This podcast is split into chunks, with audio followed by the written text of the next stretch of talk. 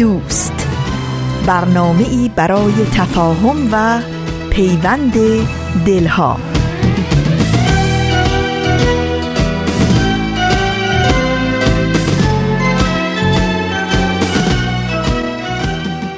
محبت نور است در هر خانه بتابد. ای هر که هستی لحظه ای در خود نگر باش. خوبی ولی از آنچه هستی خوبتر باش. خوبترین حادثه میدانمت. خوبترین حادثه می‌دانیم. حرف بزن ابر مرا باز کن. دیر زمانیست که بارانیم. خوبترین حادثه میدانمت. خوبترین حادثه می‌دانیم. حرف بزن ابر مرا باز کن. دیر زمانیست که بارانیم دوستان خوبم سلام. سلام و درود به شما همراهان با معرفت مجله جوانان. سال نوتون مبارک. من نوید توکلیم و امروز نخستین پنج شنبه سال جدید میلادی سوم ژانویه 2019 برابر با سیزدهم دیماه سال 1397 خورشیدی نخستین شماره مجله جوانان در سال 2019 میلادی رو تقدیم شما عزیزان همراه می کنم به 515 همین شماره مجله جوانان خوش اومدید.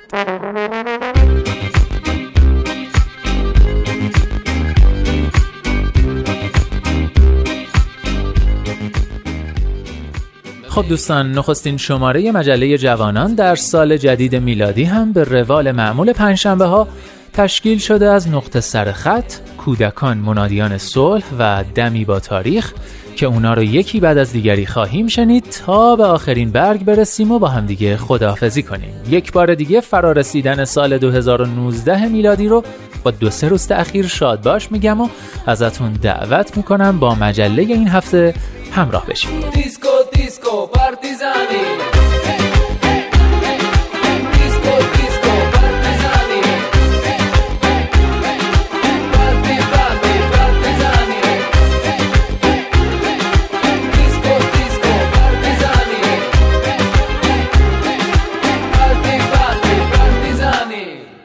مجله جوانانه. برنامه ای که هدفش چیزی نیست جز پیوند دلها آزادی اندیشه ها و آگاهی شنونده ها در راه رسیدن به این اهداف با نظرات، پیشنهادات و انتقادات خودتون ما را همراهی کنید. از طریق تلفن 201 703 671 8888 صفحه Persian BMS در فیسبوک، گوگل پلاس و توییتر و آیدی Persian BMS Contact در تلگرام.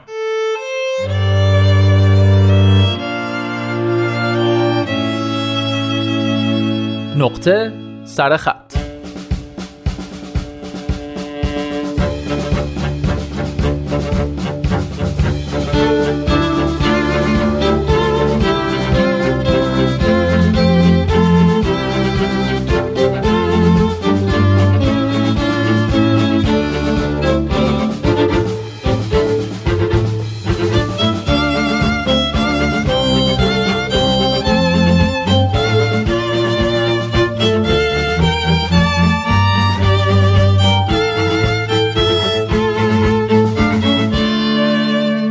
دوستان اگه هفته پیش نقطه سرخط رو شنیده باشید و خاطرتون باشه فلشبکی زدیم به سال 91 و یادداشتی رو مرور کردیم از هفته نامه چلچراغ که نرخ دلار در جامعه ایران رو نه یک واقعیت اقتصادی بلکه یک واقعیت اقتصادی فرهنگی سیاسی اجتماعی یا در واقع یک واقعیت فراگیر می‌دونست و معتقد بود که در جامعه امروز ایران همه چیز به رنگ دلار در اومده.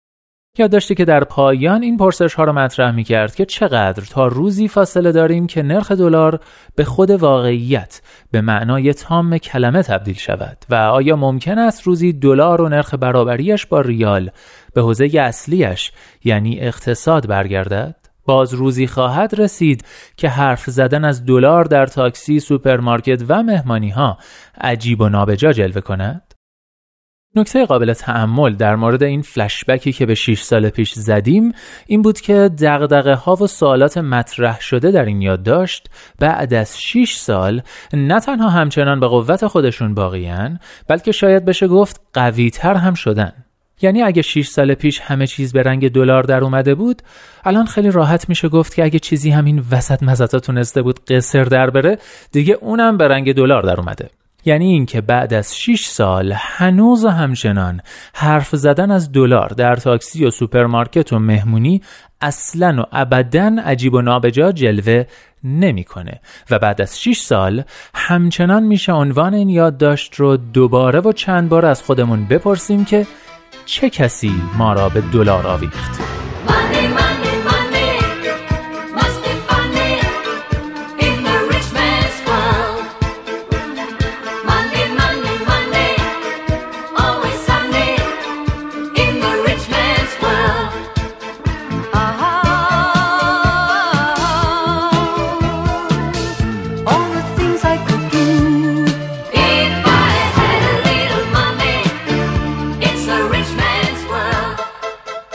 اما فلشبک ما این هفته هم ادامه داره. در این هفته می‌خوایم از یه زاویه دیگه به این قضیه نگاه کنیم و ببینیم که 6 سال پیش نگاه تنظامیز به قضیه نوسانات قیمت دلار و مشکلاتی که واسه مردم به وجود آورده بود چطوری بوده؟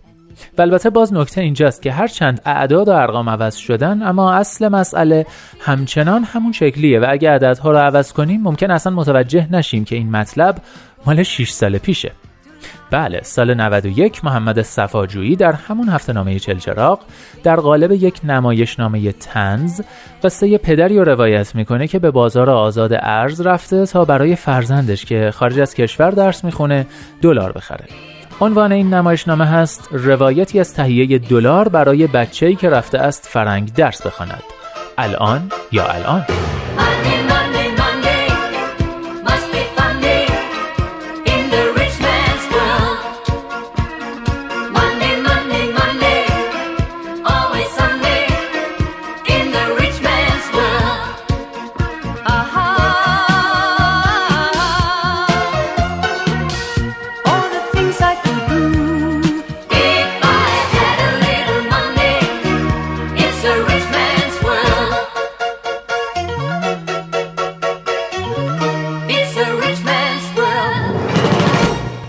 این داستان واقعی نیست.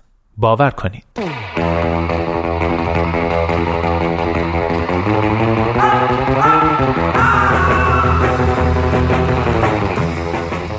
سلام عوض می‌خوام. دلار چنده؟ سه هزار تومن. شده سه هزار تومن؟ الانو میگی؟ بله دیگه. نه الان که سه هزار و سی تومنه. شما الان گفتی سه هزار تومن؟ الانو که نگفتم الان سه هزار و هفتاد تومنه. آقا شما حالت خوبه؟ بله چطور مگه؟ مثل اینکه گرفتی ما رو. نه آقا من زن دارم. شما خواستت چی هستن؟ دلار می‌خوام. بچم واسه تحصیلات رفته خارج از کشور. باید براش پول بفرستم. خب بفرست. جان؟ خب میگم بفرست. خب همین دیگه. قیمت دلار واسه همین ازتون پرسیدم. دلار چنده الان؟ 3150 تومن آقا شما حالت خوب نیست. خداحافظ.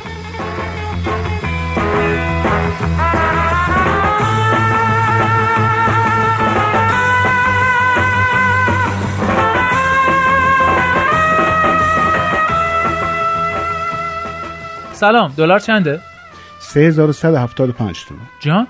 عرض کردم 3185 تومن. مگه میشه؟ چی میشه؟ چرا اینجوری می‌کنید چه جوری آقا من می‌خوام دلار بخرم. قیمتش اول گفتی 3175 تومن بعد گفتی 3185 تومن. آها اونو میگی؟ شوخی کردم. الان 3200 تومنه. الان؟ نه الان که 3220 تومنه.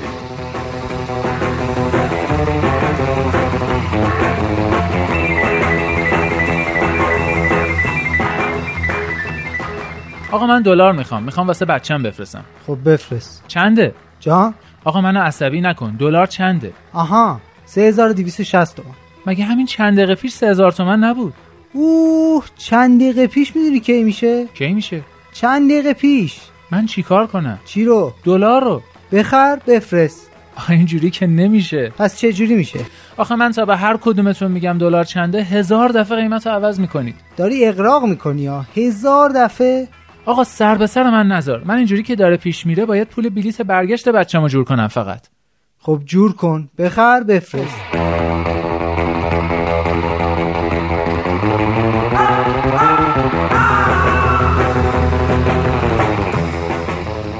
آقا بله. یه سوال ازتون داشتم که دوست دارم فقط یه بار جواب بدین و پاش وایسونه دیگه تغییرش ندین. نه آقا ما به هم نمی‌خوریم. من می‌خوام درس بخونم. بله. شوخی کردم. بفرمایید. من می‌خوام دلار بخرم. لطفا به من بگید الان دلار چنده؟ الان 3300 تومان. خب من 500 هزار تومن دارم. به عبارتی میشه 151 دلار. 151 دلار؟ ولی من باید 200 دلار میفرستادم واسه بچم. خب بفرست.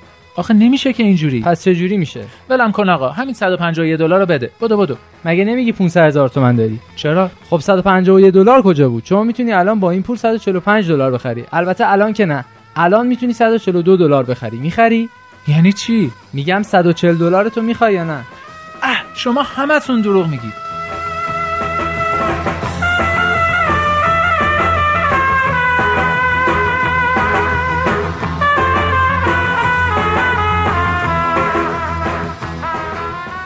و او سالهاست با 500 هزار تومان در حوالی میدان فردوسی سرگردان است و انتظار کسی را می کشد که به او راست بگوید.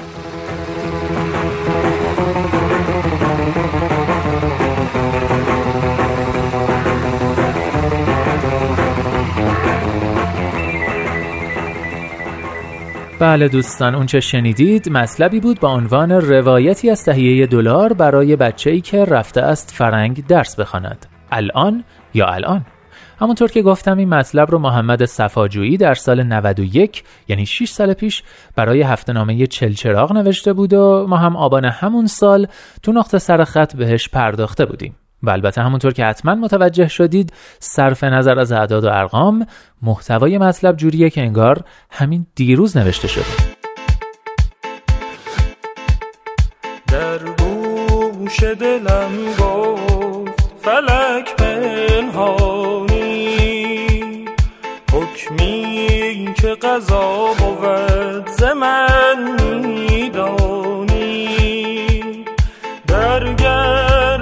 خویش اگر مرا دست بدی خود را برهاندمی ز سرگردانی. جامی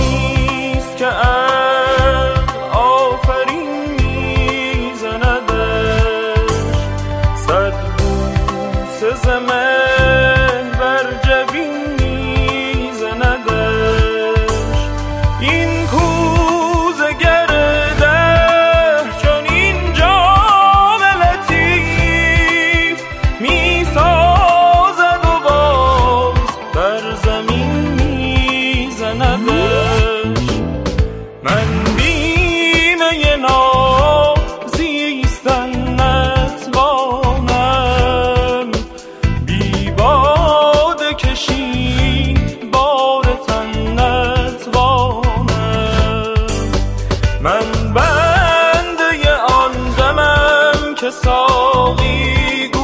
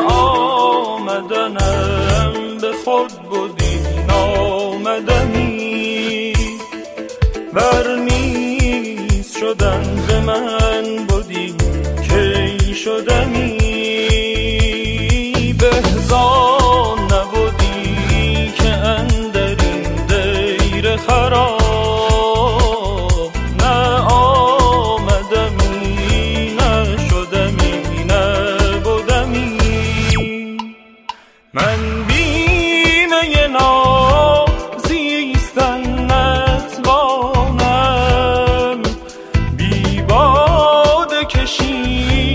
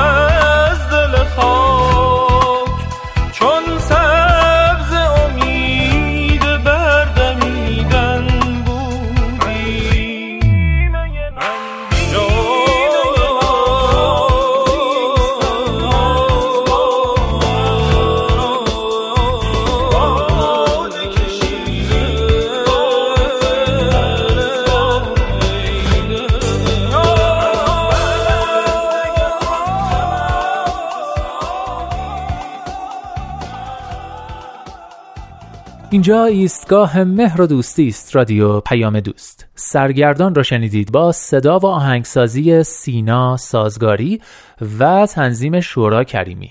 اشعارش هم که مجموعه بود از رباعیات خیام. و اما در این بخش قسمت دیگه ای از برنامه کودکان منادیان صلح آماده پخشه به اتفاق گوش می‌کنیم. کودکان منادیان صلح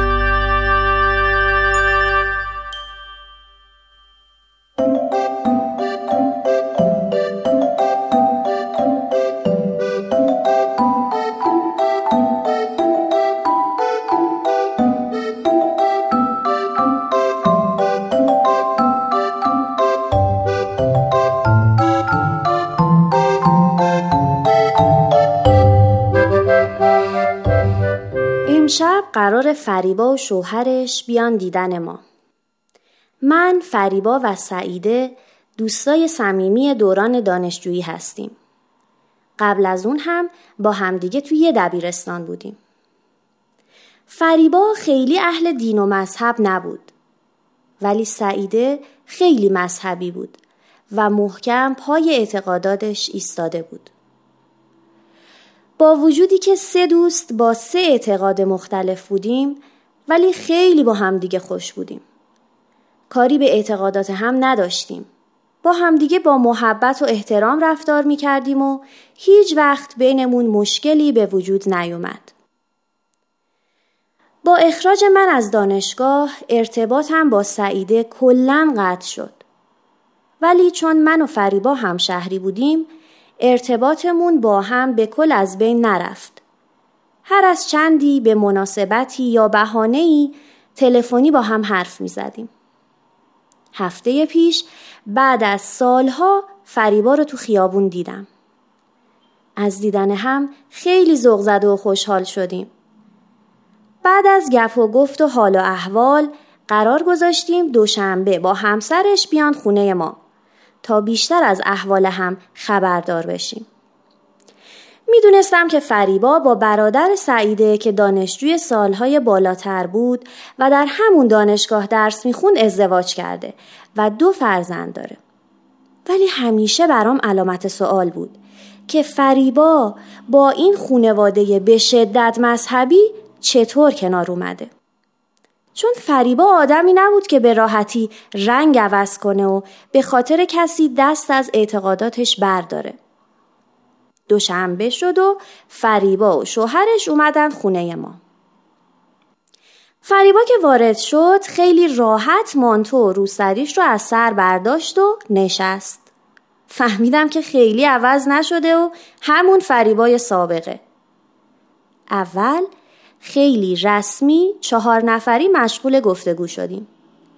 ولی بعد که شوهرها از کار و مسائل اقتصادی و گرونی حرف زدند ما هم اون طرفتر و با صدای آهسته تر شروع کردیم به صحبت. از خیلی چیزا حرف زدیم. حال سعیده رو پرسیدم و گفتم ازدواج کرده؟ گفت آره بابا ازدواج کرده از اینجا رفته شمال و اونجا زندگی می‌کنه. با کنجکاوی پرسیدم شوهرت هم مثل سعیده مذهبیه؟ گفت آره هنوز که هنوز نماز می‌خونه روزه می‌گیره گاهی وقتا مسجد میره خمس و زکاتش هم سر جاشه. ولی خیلی آدم خوب و شریفیه. گفتم چطور با هم کنار اومدین؟ گفت با هم قرار گذاشتیم که کاری به عقاید همدیگه نداشته باشیم. البته اوایل ازدواج شوهرم بدش نمیومد که من هجاب کامل داشته باشم و خیلی چیزایی رو که اون دوست داره انجام بدم. ولی وقتی دید من زیر بار نمیرم دست از سرم برداشت. گفتم خب بچه هاتون چی؟ گفت قرار گذاشتیم بچه ها رو آزاد بذاریم. در مورد مسائل دینی و نماز و اینجور چیزا هیچی به بچه ها نگیم. اجازه بدیم وقتی بزرگ شدن خودشون انتخاب کنن که می‌خوان چی باشن. اگه اون موقع با عقل سلیم پذیرفتن که خداپرست و دیندار باشن خب باشن. ما هم به اعتقادشون احترام می‌ذاریم. اگه نخواستن هم همینطور. من و شوهرم قرار گذاشتیم که تو خونه از دین و خدا و پیغمبر هیچ حرفی نزنیم. کم از دین و تعصب و جهل ملت ضربه نخوردیم که. الان چند روزه که از دیدارمون میگذره. حرفاش همش تو گوشمه. آیا درسته که ما به بهانه اینکه می‌خوایم تعصب مذهبی رو کم کنیم؟ یا بچه هامون رو انسان دوست و بدون حب و بغض به مذهب یا اعتقادی بار بیاریم هیچ اصل دینی و روحانی رو به بچه هامون نگیم و بذاریم در این مورد ذهنشون خالی باشه تا بعدها خودشون تصمیم بگیرن؟ آیا این ذهنهای خالی به بیراهه کشیده نمیشه؟ هنوز که به جوابی نرسیدم. تصمیم دارم با چند نفر در این مورد مشورت کنم. شاید جواب درست رو پیدا کنم.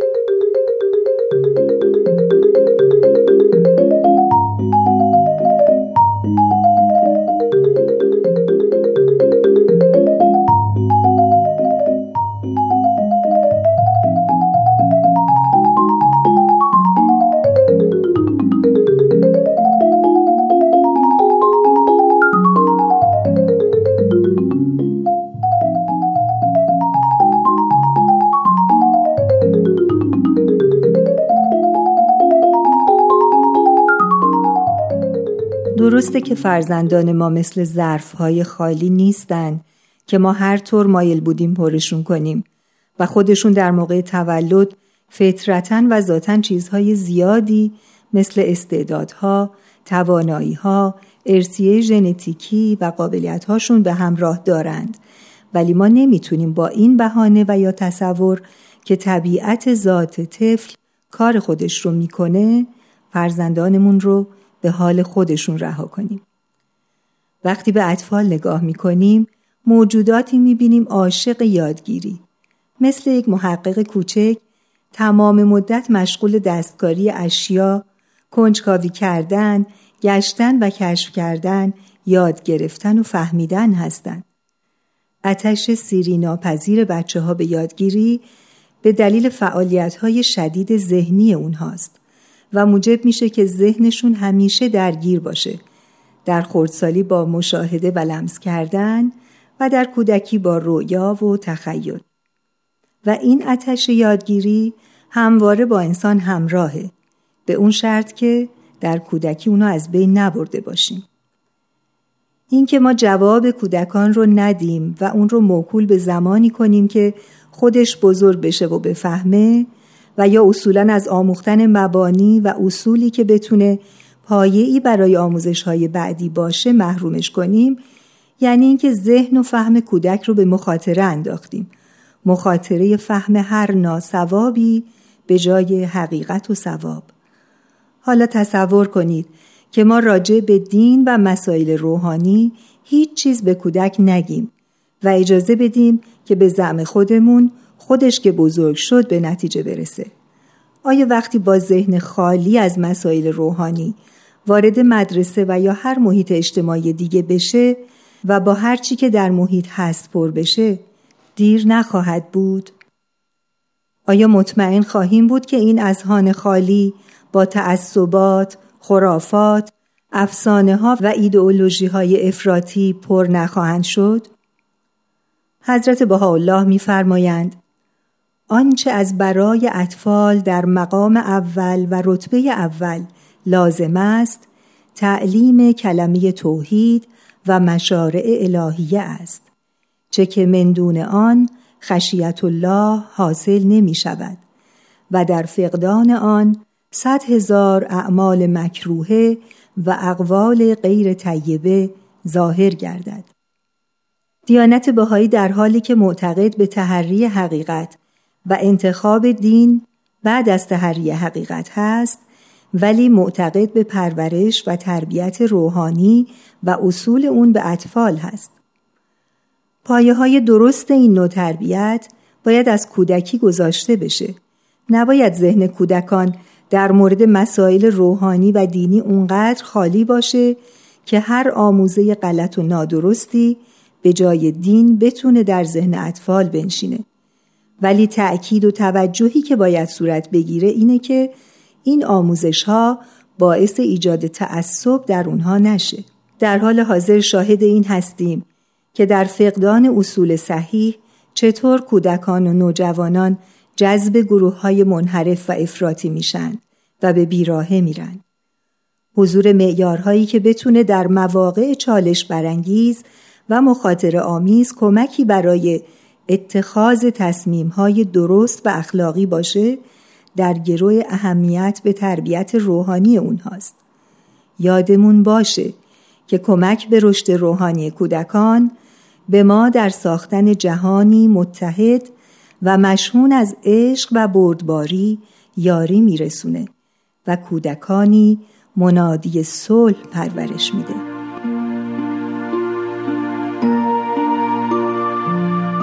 پروردگارا قلب صافی چون در عطا فرما.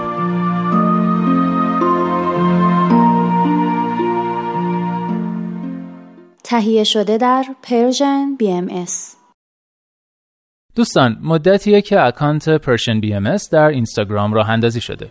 برای آشنایی بیشتر با برنامه های مختلف رادیویی و تلویزیونی سرویس رسانه‌ای فارسی بهایی و تماشای تیزر این برنامه ها لطفا عبارت Persian BMS رو در اینستاگرام search و اکانت ما رو دنبال کنید.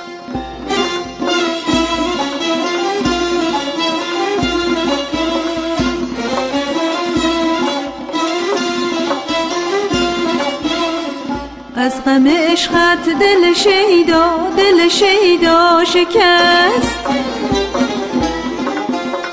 شیشه می در شب یلدا شب یلدا شکست. بس که زدم خار مغیلان به کف خار مغیلان همه در پا شکست عزیز دلم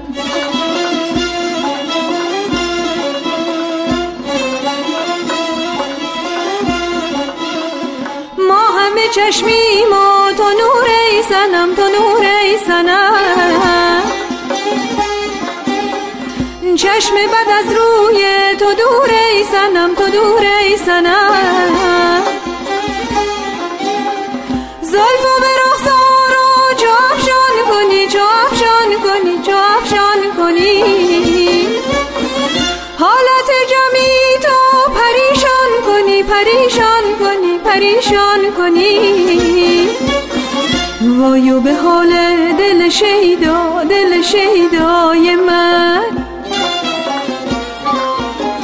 وایو به حال دل شیدا دل شیدای من. من ز تو دوری نه توانم دگر بس تو صبوری نه توانم دگر توانم دگر.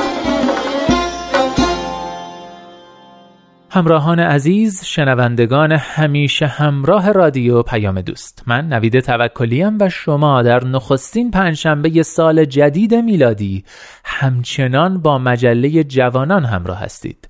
در این بخش ازتون دعوت می‌کنم دمی با تاریخ همراه بشید.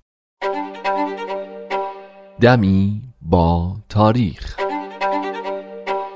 گاه شمار بهایی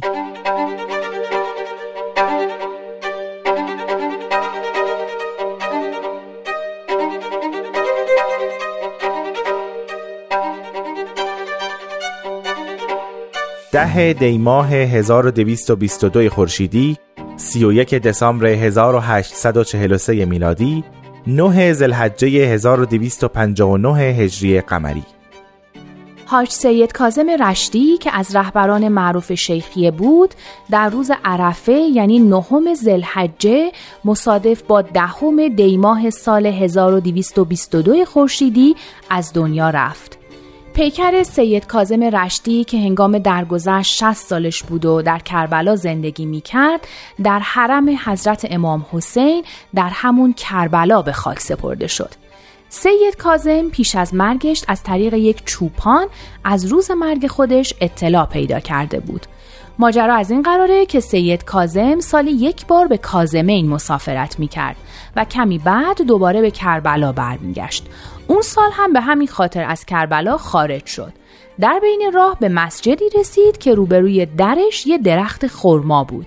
سید کازم زیر درخت ایستاده بود و به صدای معزن گوش می‌داد که ناگهان مرد عربی از مسجد بیرون اومد و خودش رو به سید رسوند و گفت سه روز از انتظار شما را می‌کشم و برایتان پیغامی دارم من چوپانم و گوسفندانم را در این صحرا میچرانم. شبی حضرت رسول را در خواب دیدم و به من فرمودند آنچه را به تو می‌گویم خوب به خاطر بسپار زیرا این امانت خداوند است. در همین جا بمان.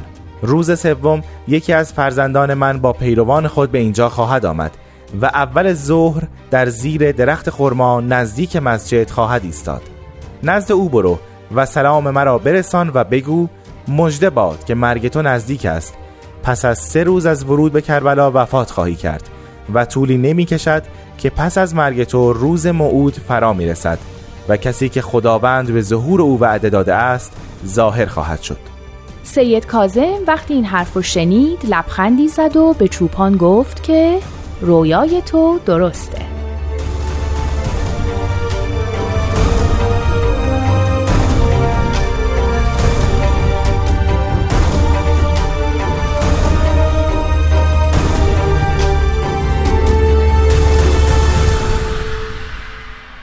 جالب اینجاست که حضرت با پیامبر دیانت بابی و مبشر آین بهایی هم در مقدمه کتاب تفسیر سوره بقره که قبل از بعثتشون نازل شده به خوابی که دیدن اشاره می‌کنن و اون رو به مرگ سید رشتی تعبیر می‌کنن.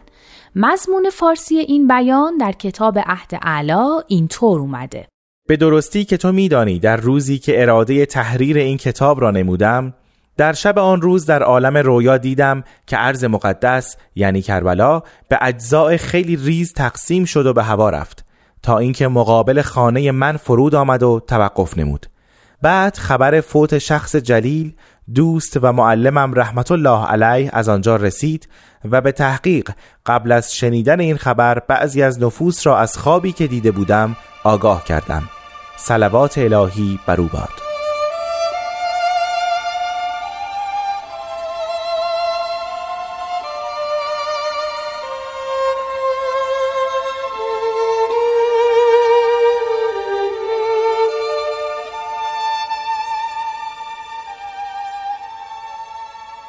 ده ماه 1291 خورشیدی 31 دسامبر 1912 میلادی 22 محرم 1331 هجری قمری.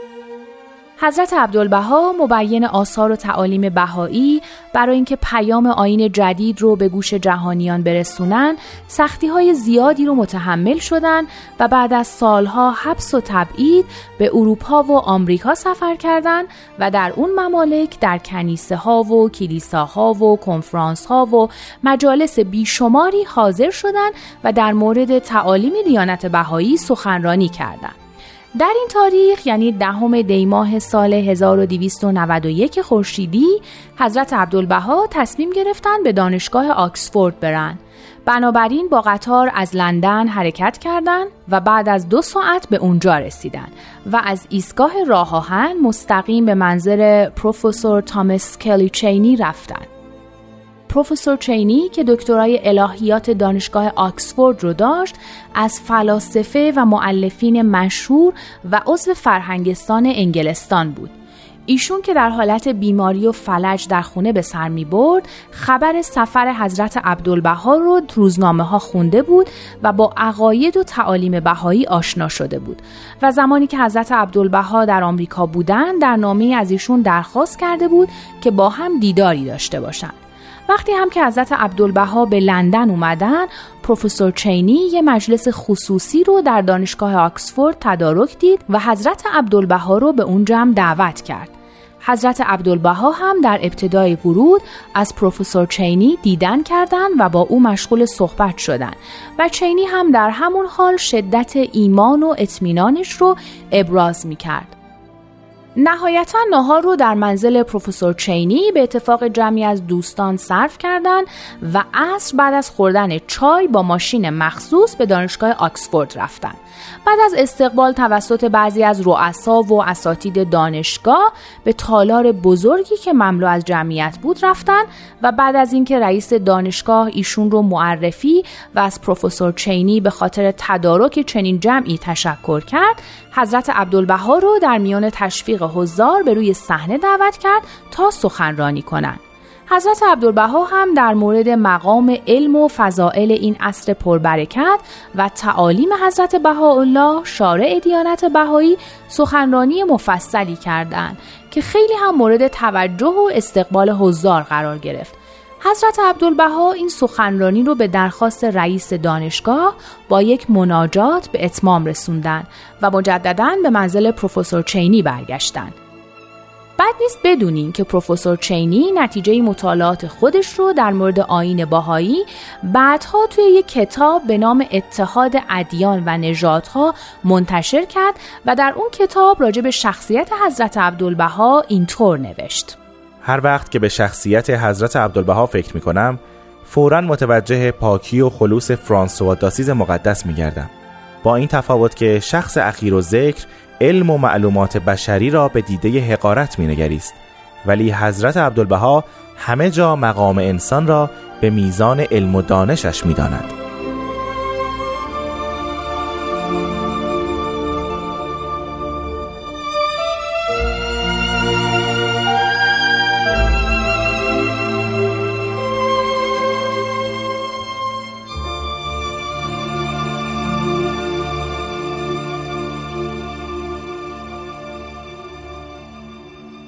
دوازده دیماه 1290 خورشیدی دوم ژانویه 1912 میلادی 13 محرم 1330 هجری قمری. در بحبوحه انقلاب مشروطه با وجودی که بهاییان در امور سیاسی و انقلابی ابدا دخالتی نداشتند و همیشه خیرخواه عموم بودند بیشتر از همه مورد ظلم و ستم واقع شدند. برخی از افراد متعصب علاوه بر قرض و تعصب مذهبی بهاییان رو به جرم روشنفکری و آزادی طلبی هم مورد تعقیب قرار می‌دادند. به همین خاطر عدهای از بهاییان خونه زندگیشون رو گذاشتن و فرار کردند. اما پنج نفرشون به چنگ گروهی از اشرار افتادند. دوازده دیماه سال 1290 خورشیدی جمعی از اشرار به سرکردگی شخصی به نام محمد ملقب به سنی حضرت در شهر ساری به خونه میرزا محمود ساعت ساز ریختند. اول به غارت اسباب و اساسیش پرداختند بعد به دختر خردسالش هجوم بردن و او رو زیر پا لگدمال کردند. سپس خود میرزا محمود رو کشون کشون به بیرون خونه کشوندن و با شکنجه زیاد او رو خفه کردند و جسدش رو همونجا انداختن. به دنبال این فاجعه اشرار به خونه سید زمان رفتن که میرزا اسماعیل امین و تجار اصفهانی در اونجا سکونت داشت. اول سید رو دستگیر کردند و به آزارش پرداختن تا امین و تجار رو لو بده اما او چنین کاری نکرد تا اینکه خود امین و تجار برای رهایی سید بیرون اومد و خودش رو معرفی کرد. دار و دسته اشرار امین و تجار رو از خونه بیرون کشیدن و با وضع بسیار شرماوری در کوچه به قتل رسوندن و جسدش رو همونجا رها کردند. نفر بعد میرزا محمد علی مشیر و تجار بود که همون شب توسط اشرار پشت خندق با گلوله به قتل رسید و جسد اوریانش رو صبح روز بعد زنان محله که با خانوادش آشنایی داشتن به مقبره ملا مجددین بردن و دفن کردند. میرزا حبیب الله خرازی فروش اصفهانی هم که خودش از سر و صدا و حیاهو متوجه قضیه شده بود به طرف قادی کلای علی آباد ره سپار شد. اما به اونجا که رسید فردی به اسم حجیر دیوان که با سنی حضرت دوست و همکار بود میرزا حبیب الله رو دستگیر کرد و پیش سنی در ساری فرستاد. او هم میرزا رو به علی قمی که از مخالفان سرسخت مشروطه بود سپرد و علی قمی هم در حال مستی با وضع دلخراشی میرزا حبیب الله رو به گلوله بست و به شهادت رسوند. حضرت عبدالبها وقتی این وقایع دردناک رو شنیدن در لوحی خطاب به آقا محمد باقر تهرانی برادر میرزا محمد علی مشیر و تجار با اشاره به این واقعه تلخ میفرمایند باری ما باز دعا نماییم که خدا این نفوس را هدایت کند و ایران و ایرانیان را از ذلت ابدی و انقلاب شدید نجات دهد.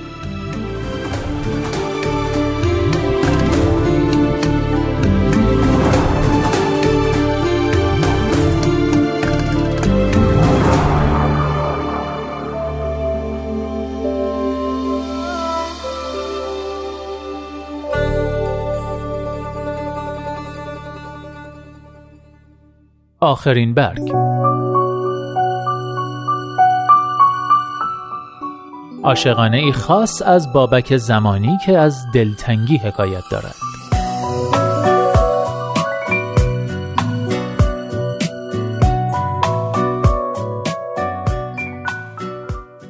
چه فرق می کند تهران باشی یا آتن؟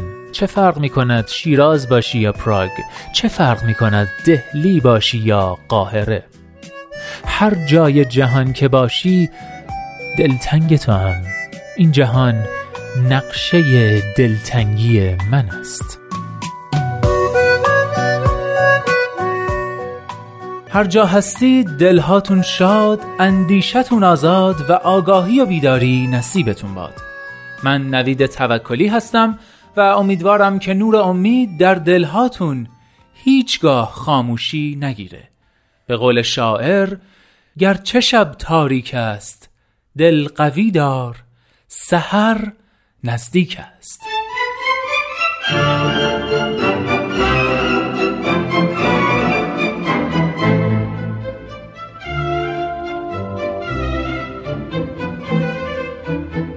لحظه هاتون پر امید.